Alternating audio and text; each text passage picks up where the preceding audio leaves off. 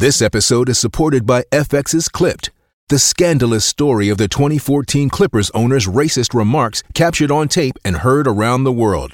The series charts the tape's impact on a dysfunctional basketball organization striving to win against their reputation as the most cursed team in the league. Starring Laurence Fishburne, Jacki Weaver, Cleopatra Coleman, and Ed O'Neill. FX's Clipped, streaming June 4th, only on Hulu.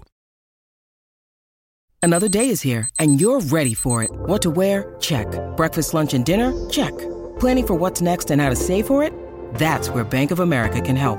For your financial to-dos, Bank of America has experts ready to help get you closer to your goals.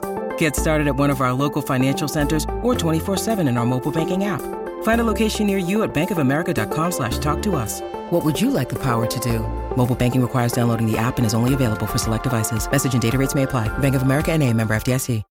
When you need mealtime inspiration, it's worth shopping Kroger, where you'll find over 30,000 mouthwatering choices that excite your inner foodie. And no matter what tasty choice you make, you'll enjoy our everyday low prices, plus extra ways to save, like digital coupons worth over $600 each week. You can also save up to $1 off per gallon at the pump with fuel points. More savings and more inspiring flavors make shopping Kroger worth it every time. Kroger, fresh for everyone. Fuel restrictions apply. Welcome to the only daily podcast focusing on compliance news of the day. Each morning, start your day with a cup of coffee and Tom Fox, the voice of compliance, to hear about four of the top compliance, corruption, or leadership stories you will need to start your day. The Daily Compliance News is a production of the Compliance Podcast Network.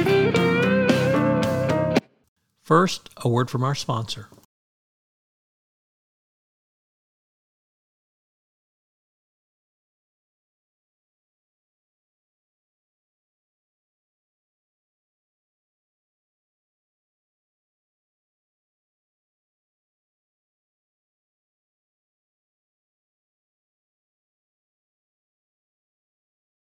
The daily compliance news for November 9, 2021, the Stupid Texts edition. We begin with that story from the Wall Street Journal as the CEO of McDonald's has apologized for texts about two tragic shooting deaths in the city of Chicago involving children, where the CEO actually blamed the parents for the children's death. One uh, child was shot by the police.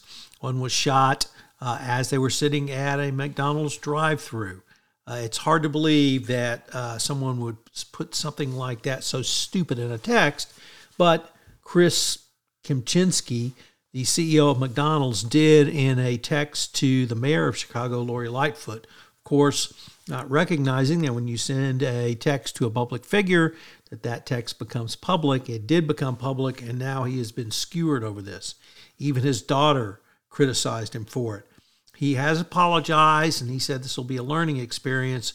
But um, speaking as a privileged white male, you just can't believe how stupid privileged white males are when they say something as stupid as he did in a text. Just um, you have to wonder about his entire leadership style now.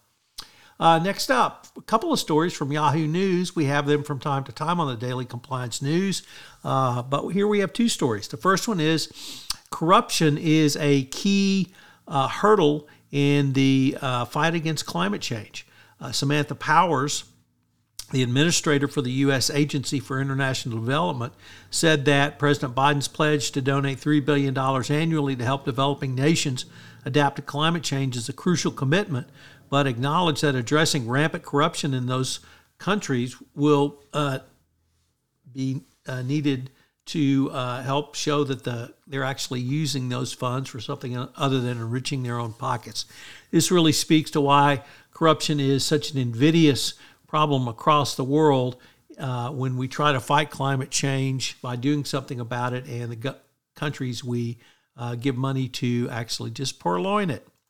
Uh, along those lines, and the, the, second story from Yahoo News is that Athol Williams, a South African whistleblower who testified at a state inquiry into the massive corruption allegations, has had to flee the country fearing for his life. Uh, he feels that he would be silenced uh, after he testified about the public corruption involved in the uh, state capture during the presidency of Jacob Zuma. So, yet another South African has to flee uh, when they bring corruption allegations to light. And then finally, uh, I hope you've been following the uh, story north of the border about the Rogers family.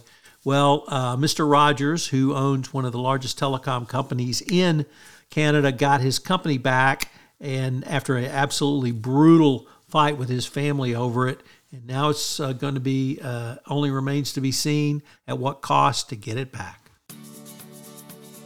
The Daily Compliance News is a production of the Compliance Podcast Network and a proud member of C Suite Radio.